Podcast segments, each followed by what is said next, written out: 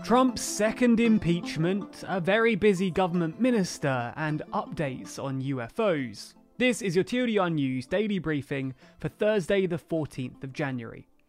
In the first story of the briefing today, we discuss the big news that came out last night that Donald Trump has been impeached for a second time. This makes him the first president to have ever been impeached not once, but twice. This impeachment came as a result of the Capitol siege last week, which we discussed in numerous other videos. Specifically, the president has been impeached for incitement of insurrection. It should be noted that usually votes of impeachment happen along party lines. In effect, this means that very few members of the president's own party will vote against them. However, many Republicans are now frustrated by the president's behaviour in relation to the Capitol siege angered by his refusal to outright condemn them when they were inside Congress, and his decision to call them patriots in the days following, 10 Republican representatives actually voted to impeach the president last night. In ordinary times, this would be simply unheard of, but as we've seen, we're far from living in normal times at the moment. The next step in this impeachment process is a Senate trial. Some were hoping this would happen before the president vacates the White House. However, Mitch McConnell has made clear that this would not be the case. Evidently, then, this attempt to remove the president from office before President elect Biden is inaugurated is destined to fail.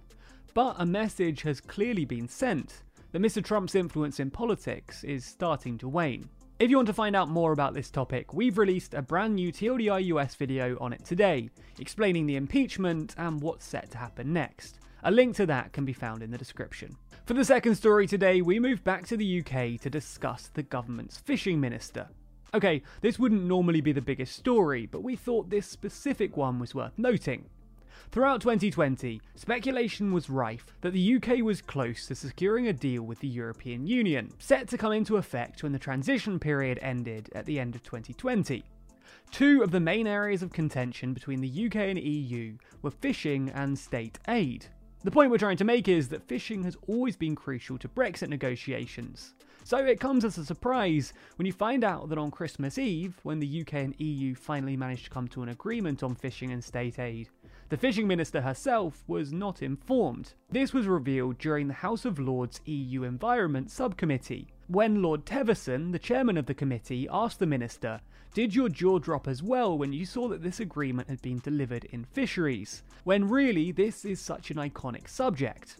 The fishing minister, Victoria Prentis, replied, No, the agreement came when we were all very busy on Christmas Eve. In my case, organising the local nativity trail.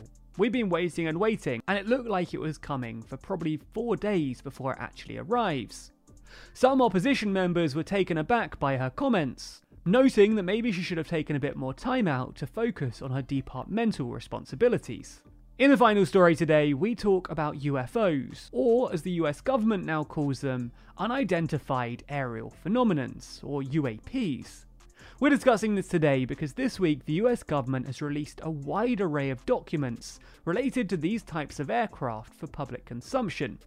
About 2,700 pages have been released in total, which will undoubtedly be of interest to the kind of people who believe in alien sightings. Perhaps in these 2,700 pages there'll be real tangible evidence of extraterrestrial life. Or perhaps it's just a bunch of boring government documents. Anything's possible. Whoever's taken it upon themselves to determine which of these is the case is in for a rough job though, as it's been claimed that the documents are incredibly difficult to read, owing to their outdated formatting. Anyway, we'll have to wait and find out what emerges from those unidentified UFO documents. For those of you who think the news is too long, be sure to check out tomorrow's daily briefing. Read the newsletter by signing up at tldrnews.co.uk forward slash daily. Listen to the briefing by searching for TLDR News in your podcast app, or watch the briefing over at youtube.com forward slash TLDR daily.